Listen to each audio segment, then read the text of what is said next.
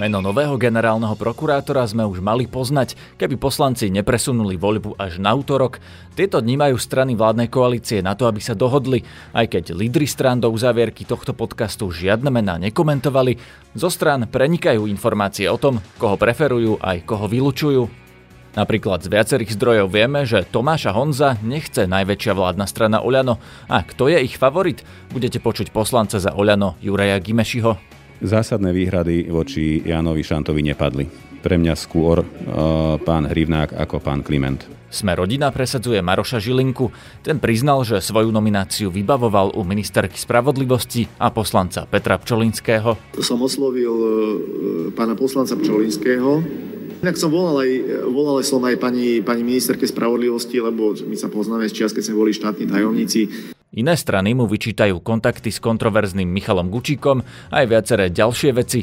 Dopodrobná to rozoberieme s poslankyňou Sme rodina Petrou Hajšelovou, ktorá Žilinku navrhla. U ňoho sa mi páčil ten prístup. Žiadne vyhováranie, automaticky hneď povedal áno, s predmetným pánom sa poznám dlhé roky. Budete počuť aj šéfa ústavnoprávneho výboru Milana Vetráka z OĽaNO. Veľmi to tomuto kandidátovi nepomohlo ani v poslaneckom klube OĽaNO. Ako kompromisný kandidát priechodný pre viaceré strany sa ukazuje Ján Hrivnák. Máte určite pravdu v tom, že keď už teda som sa ozýval, tak som sa možno mal ozývať ešte razantnejšie. Dobré ráno, je piatok 27.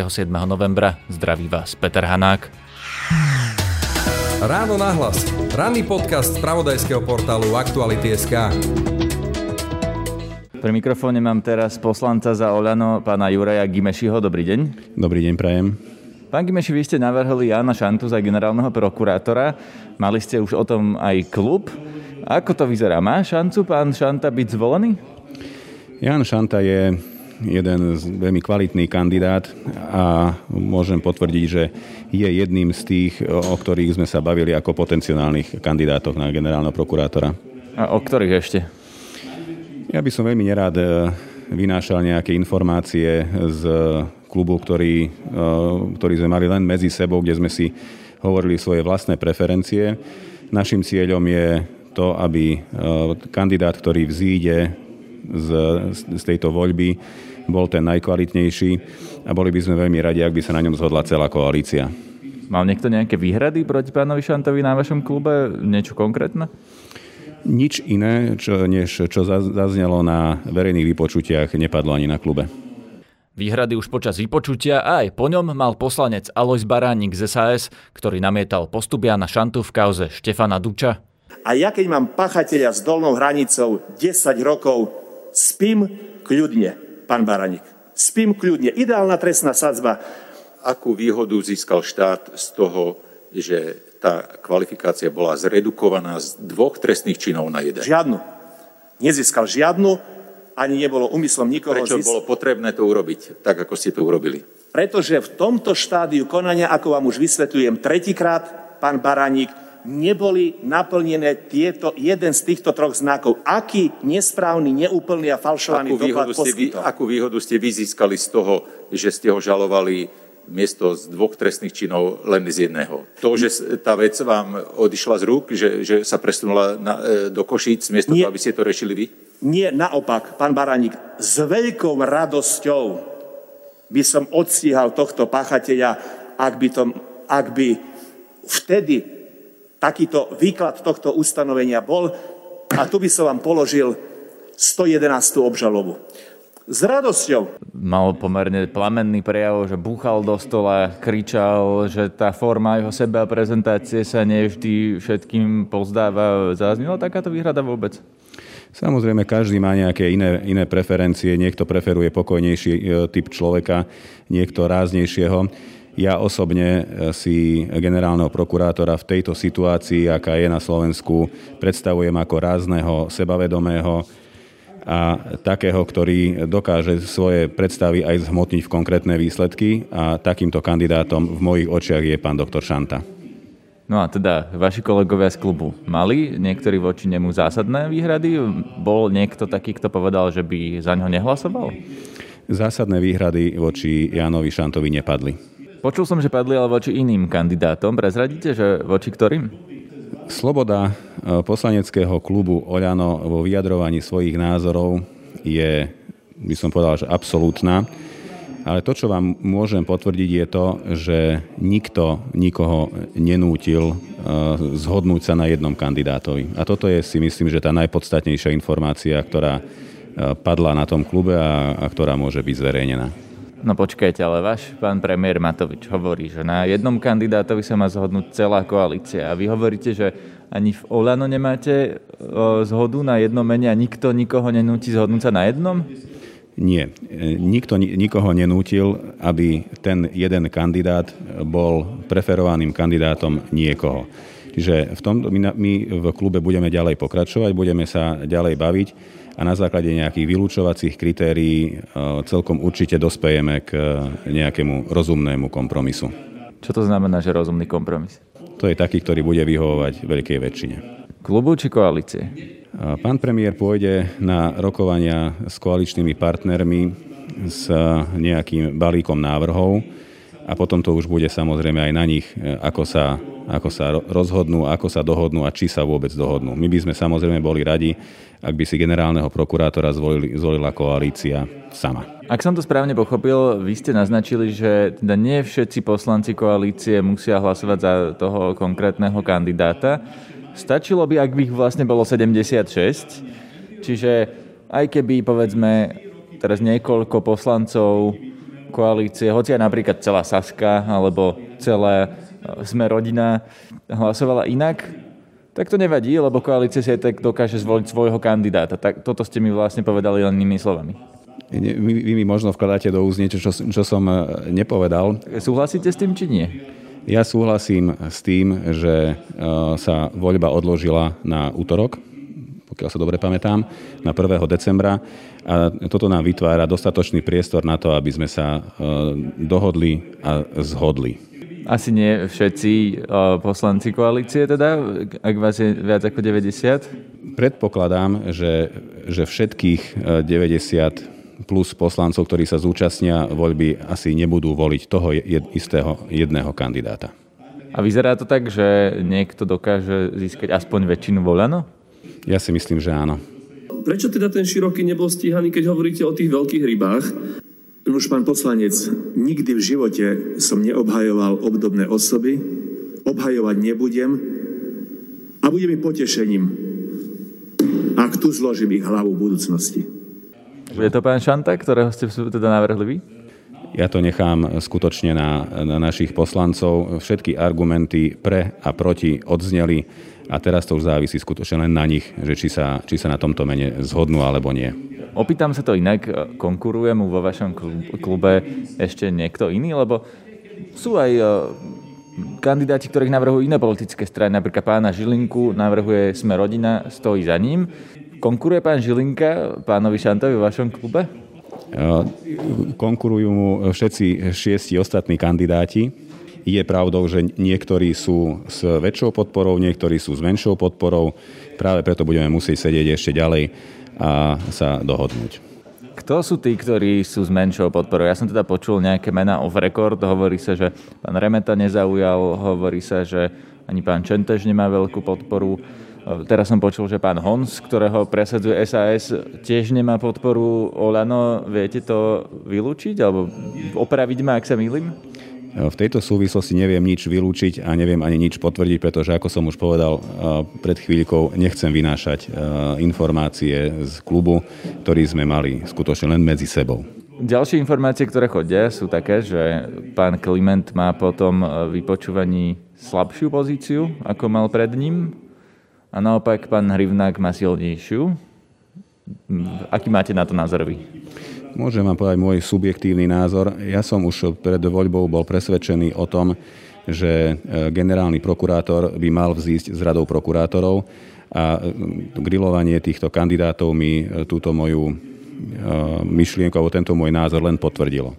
Čiže ak sa bavíme o mojich osobných preferenciách, tak vám môžem potvrdiť to, že pre mňa skôr pán Hrivnák ako pán Kliment. A pán Žilinka? Pán Žilinka je tiež veľmi, veľmi dobrá voľba. Svojím osobným príbehom si myslím, že zaujal. A ak chcem byť úprimný, tak to jeho priateľstvo s pánom Gučíkom vo mne nevyvoláva nejaké pochybnosti už len z toho titulu, že počas všetkých týchto rozhovorov, vypočúvania a nejakých iných zákulisných informácií, ktoré sa ku mne dostali, som nikdy nepočul, že by naňho toto kamarátstvo malo nejaký vplyv. Teda myslím na jeho rozhodovanie. Počúvate podcast Ráno na hlas. Teraz mám pri mikrofóne poslankyňu Petru Hajšelovú z klubu Sme rodina. Dobrý deň. Dobrý deň, prajem. Vy ste navrhli kandidáta pána Žilinku a ďalej za ním stojíte? Za jeho nomináciou absolútne stojím. Chcem k tomu povedať, že pán doktor Žilinka aj svojou prácou doterajšou, svojou aktivitou, počte podaných žalôb, svojou úspešnosťou, ako aj svojim osobným príbehom určite potvrdil, že má význam, respektíve má miesto byť jedným z uvedených kandidátov na funkciu generálneho prokurátora.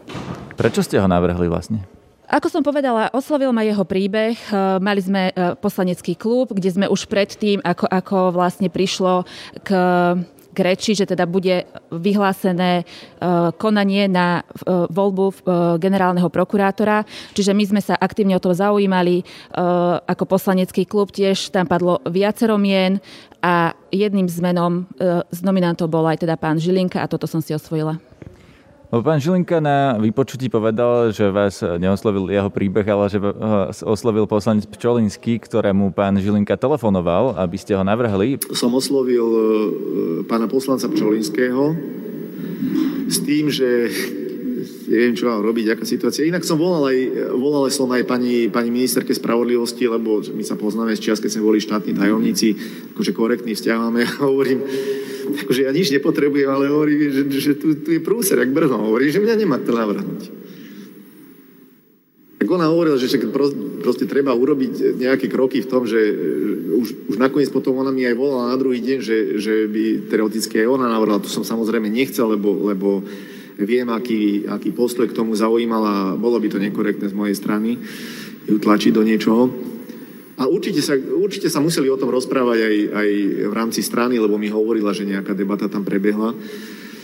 No a potom teda mi sprostredkoval tú možnosť pán poslanec Pčolinský cez pani doktorku Hajšelovú, čo som ozaj ocenil vtedy, lebo ozaj bol ten chvat časový nesmierny, tak som doniesol podklady do Národnej rady. Preto sa na to pýtam. Áno, ako hovorím, mali sme poslanecký klub nie len jedenkrát, kde témou bola aj voľba, respektíve nominácia na špeciálneho prokurátora. Toto meno tam taktiež padlo a keď ma oslovili, či teda ja ako členka ústavnoprávneho výboru si viem osvojiť jeho nomináciu, tak som neváhala, osvojila som si ju. Takže potvrdzujete tú verziu, že vás vlastne oslovil pán Pčolinský? S pánom Žilinkom som vôbec predtým nemala ani osobný kontakt, ani telefonický kontakt. Vravím, vzniklo to na základe postoja poslaneckého klubu a na základe potom oslovenia, že či si ako členka ústavnoprávneho výboru osvojím nomináciu pána doktora Žilinku. Rozumiem, ale prečo je problém povedať, či to bol alebo nebol poslanec Pčolinský, ktorý priniesol meno Maroš Žilinka na váš poslanecký klub? Není to problém povedať. Ja som sa dozvedela, že oni sa poznajú dlhšie na vypočúvaní. Vôbec túto informáciu som teda nemala. A ja som prišla do Národnej rady, kde boli pripravené papiere a bola som to podať. Obstal podľa vás pán Žilinka pri tom vypočúvaní? Ja si myslím, že všetkých 7 kandidátov je veľmi kvalitných. Kladli sme im teda fakt niekedy aj nepríjemné otázky, veľa vecných otázok a myslím si, že každý jeden z kandidátov obstal pri verejnom vypočúvaní. Tam bol taký problém, na ktorý sa pána Žilinku pýtali, že sa stretáva s pánom Gučíkom, veľa sa to rozoberalo, on dokonca povedal, že on by mal problém teraz ľudský prestať sa s ním stýkať. Vieme, že pán Gučík je aj známy lobista, že má blízko k oligarchovi Kmotríkovi. Vy v tom nevidíte problém na úrovni možno až, teda nechcem ho porovnávať priamo s Marianom Kočnerom, ale vieme, že keď mal Dobroslav Trnka takéto priateľské styky s Marianom Kočnerom, bol to problém. Prečo to nie je problém v prípade Maroša Žilinku a pána Gučíka? Viem o tom, že toto meno sa tam často teda opakovalo a bol dosť silne s tým konfrontovaný. Zároveň chcem povedať, že U ňoho sa mi páčil ten prístup. Žiadne vyhováranie, automaticky hneď povedal áno, s predmetným pánom sa poznám dlhé roky, máme vyslovene priateľský vzťah, dá sa povedať, že rodiny, stretávame sa sporadicky, keďže pán Žilinka býva v Piešťanoch, stretávame sa sporadicky na nejaké výročia a tak ďalej. Ja ozaj nemám priateľov a keď mám aj priateľov, tých 3-4, to mám ozaj takých, že to sú viac menej priatelia na telefón, že ani sa nemám šancu s nimi stretnúť. A toto sú ozaj sporadické stretnutia. Ozaj, keď bol sviatok, tak áno, bol som v Bratislave a som mu pogratuloval. No. Zároveň však povedal, že okolo neho je pomyslený červený kruh, myslím, že takto definoval, kde si nepustí nikoho. Čiže to znamená, že pracovne si rieši veci sám.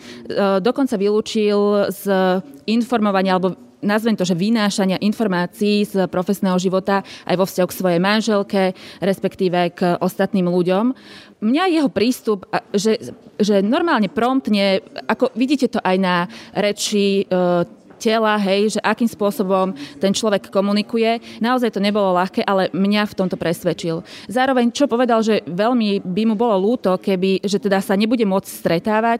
Ja si skôr myslím, že to bolo aj vzhľadom na ten zdravotný stav pána Gučíka. Ste schopní toho, alebo boli by ste schopní toho, aby ste prerušili všetky kontakty s pánom Gučíkom, ak by ste sa stali generálnym prokurátorom za účelom vylúčenia akýchkoľvek pochybností o tom, že ktokoľvek má na vás dosah?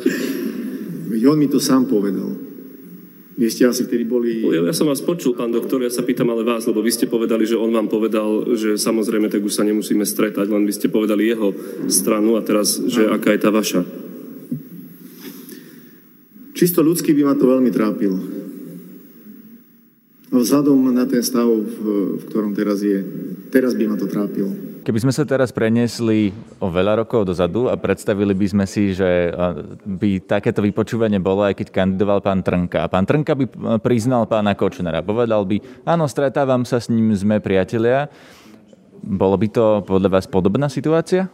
Akože ja teraz porovnávam aj súčasnú voľbu a teda nastavenie toho zákona s voľbou predchádzajúcou. Tam máme v podstate už aj informácie, že čelní predstavitelia koaličných strán sa dohodli vlastne za zatvorenými dverami o nejakej osobe, ktorá bude teda generálnym prokurátorom. A v podstate už len poslanci tajným hlasovaním hodili to meno a v podstate stal sa ten žiaduci pán generálnym prokurátorom. Neviem si premietnúť, že čo by bolo, akým spôsobom by reagoval pán Trnka, keby sa ho spýtali na pána Kočnera. Neviem sa vžiť do tej situácie, že akým spôsobom by boli otázky, že či ste priateľ rodiny alebo v rámci profesného života. Poviem vám tak, jedna vec je, akým spôsobom človek reaguje. Druhá vec je, čo ten človek má za sebou. Vieme, že pán Žilinka sa radí, myslím, že aj Transparency International dával také svoje vlastné hodnotenie, kde práve pán Žilinka bol hodnotený ako jeden z najlepších vzhľadom aj na svoje aktivity. Percentuálne vyriešenie tých prípadov, respektíve úspešnosť je dosiahol 97%. Môžete sa ktoréhokoľvek jeho kolegov opýtať, že či je nejaká šanca, aby prišiel niekto za doktorom Žilinkom, aby vybavoval nejaké veci. Kolega Martin Slis sa rozprával s predsedom ústavnoprávneho výboru z hnutia OĽaNO Milanom Vetrákom, ktorý naznačil, že ich hnutie by s kontaktami Maroša Žilinku mohlo mať problém. V súvislosti s OĽaNO som zachytil takú zákulisnú informáciu, že prokurátor Holmes vás oslovil najmenej. Neviem, či to bolo najmenej, lebo v prvom rade my máme 53 členný klub a bolo tam okolo 40 poslancov.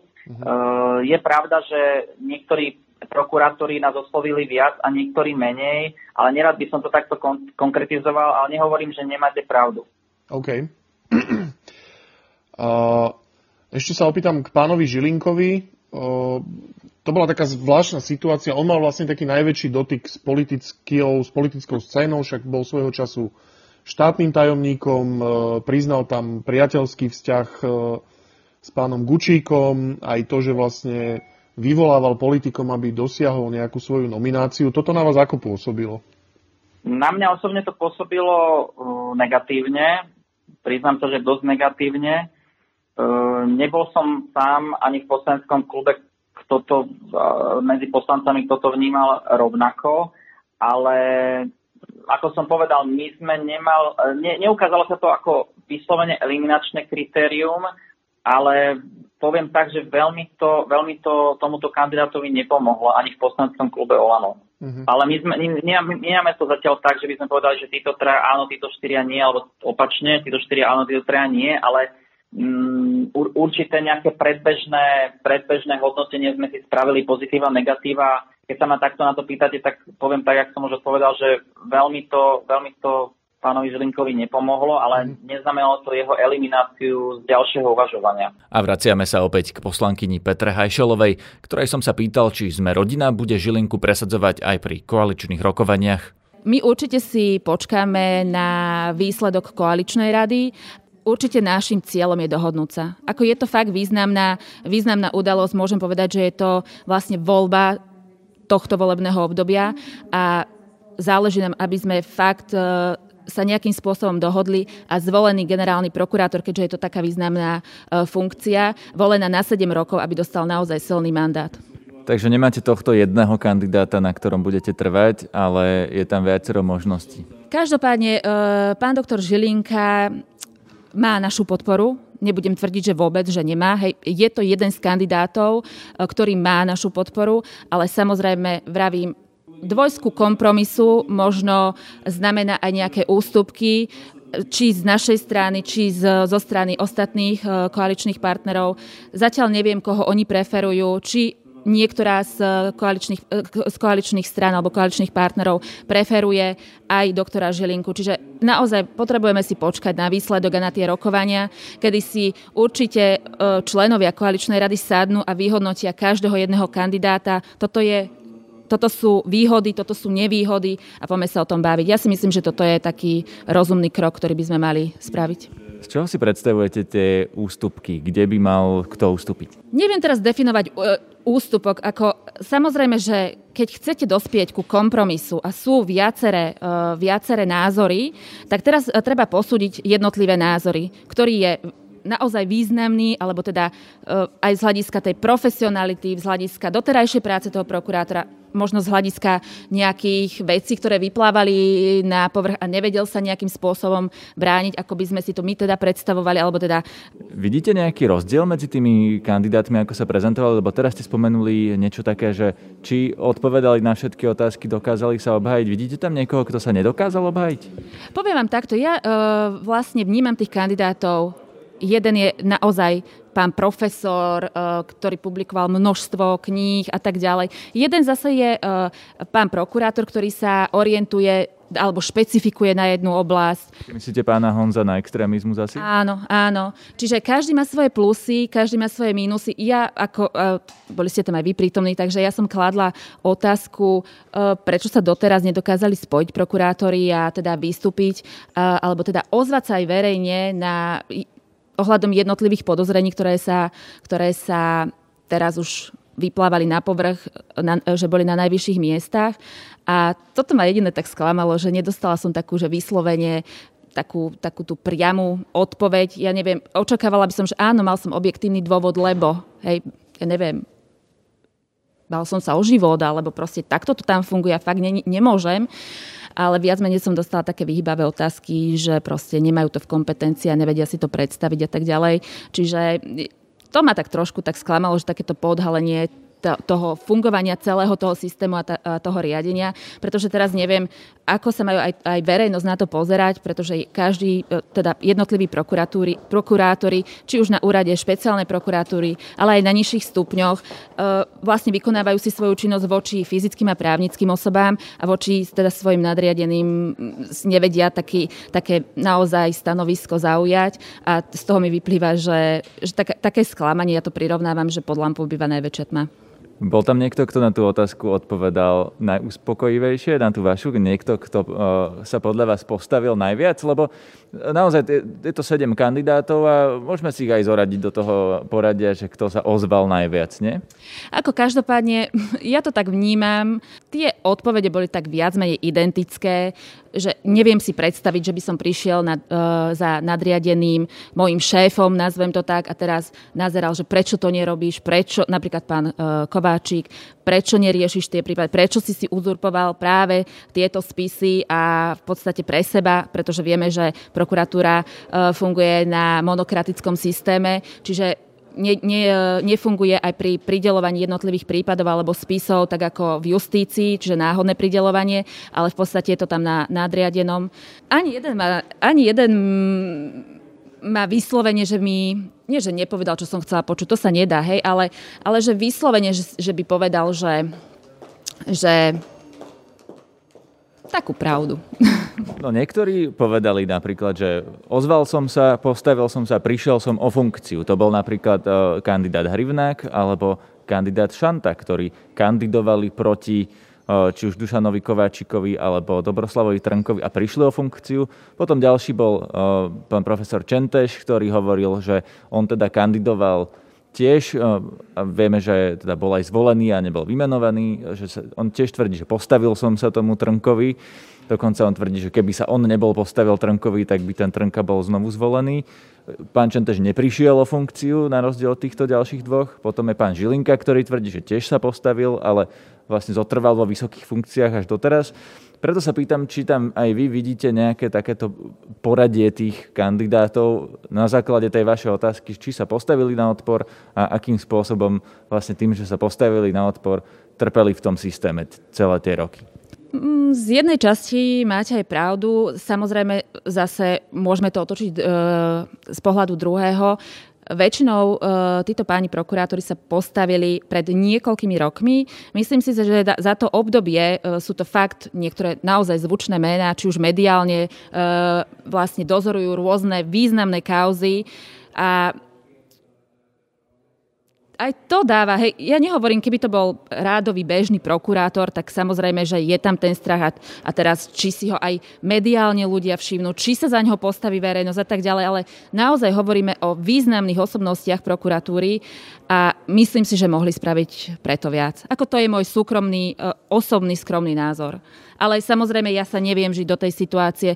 Samozrejme, nechcem hovoriť, práca prokurátora je veľmi náročná, keď si už len pozrieme, že proti komu bojujú, hej, proti mafii a tak ďalej. Vidíme, že teda dochádza aj k takým veciam, že sa dozvedia, že teda bola plánovaná vražda a nie len na tú osobu prokurátora, ale aj na jeho rodinu a deti, tak ako naozaj bojujú s veľkým zlom a dostávajú sa do veľkého rizika. Ako kandidát, ktorý nemal toxické kontakty, v minulosti sa postavil na odpor a bol za to potrestaný a mohol by byť kompromisom medzi stranami, sa tak môže javiť napríklad Ján Hrivnák. Aj tomu však poslanci vyčítali, že sa na odpor mohol stavať častejšie. Už na vypočutí sa ho na to pýtal Juraj Šeliga. Z tohto som nadobudol dojem, že vy ste človek, ktorý sa v nejakej fáze vie ozvať. No, išiel do ťažkého zápasu proti Trnkovi, kandidoval v Národnej rade, nebol zvolený, následne potom čelil nejakému typu perzekúcie. Na druhej strane trochu je tam pre mňa otázka tie časové rozpätia. V 2010 kandidujete, potom 4 roky ticho, potom príde disciplinárne stíhanie. Zároveň pre médiá hovoríte, že v roku 2014 muselo byť všetkým úplne jasné, kto bol Dušan Kováčik. Potom opäť 4 roky ticho a v 2018 sa ozývate pri pánovi Špirkovi, čo oceňujem, naozaj ešte vtedy ako úplne radový občan sme to intenzívne vnímali. A následne potom opäť ticho a rok 2020, keď podľa mňa veľmi správne, opäť podpisujete list. Taká laická otázka sa mi načrta, prečo to nebolo častejšie. Lebo vy evidentne ste ukázali, že vy sa viete ozvať. A ste schopní, ktorí mnohí vaši kolegovia toho schopní neboli, prijať za to aj perzekúciu. Neoprávnenú, disciplinárna komisia vám dala za pravdu, ale určite to nebolo jednoduché. Takže prečo sú tam tie diery? Prečo napríklad hovoríte na jednej strane, že už v 2014 muselo byť každému jasné, kto je Dušan Kováčik a následne sme vás, nechcem povedať, že tak nepočuli, ale vlastne nepočuli. Na každé prejavenie kritiky je potrebná príležitosť. Ja som nežil na tej prokuratúre len preto, aby som niekoho kritizoval. Ja som mal množstvo povinností, aj mám a zrejme aj budem mať ako prokurátor. Takže ja som musel hľadieť to, aby som dokonale zvládal tú pridelenú robotu, ktorú som mal. Okrem toho, čo som spomínal, že tam bola tá disciplinárka, tak keďže nemáme elektronické prideľovanie spisov a je to závislé od vedúceho prokurátora, ktorý vám tými spismi vie perfektne znepríjemniť pôsobenie na tej prokuratúre, čo sa aj stalo, pretože som v odzvukách za odmenu dostal ekonomické kauzy, kauzu olejárov, úkladné vraždy, bežne korupciu, ktorú som robil a ostatné. To znamená, že tam bol jediný cieľ, opäť pripomínam, znechutiť ma, vyštvať ma z prostredia prokuratúry, a aby som neurobil chybu v tých kauzách, ktoré som dostával aj mimo poradia, a chvála Bohu som všetky zvládol, tak som musel sa venovať tým veciam. Naozaj nebolo čas hocikedy vystúpiť, podať nejaké svedectvo alebo sledovať tú situáciu hĺbšie. Veď ja som sa v podstate s tým špeciálnym prokurátorom stretával možno raz za 2 mesiace pri náhodnom stretnutí na chodbe. Takže áno, máte určite pravdu v tom, že keď už teda som sa ozýval, tak som sa možno mal ozývať ešte razantnejšie, častejšie a dopracovať sa k nejakej, možno nejakému riešeniu tej situácie.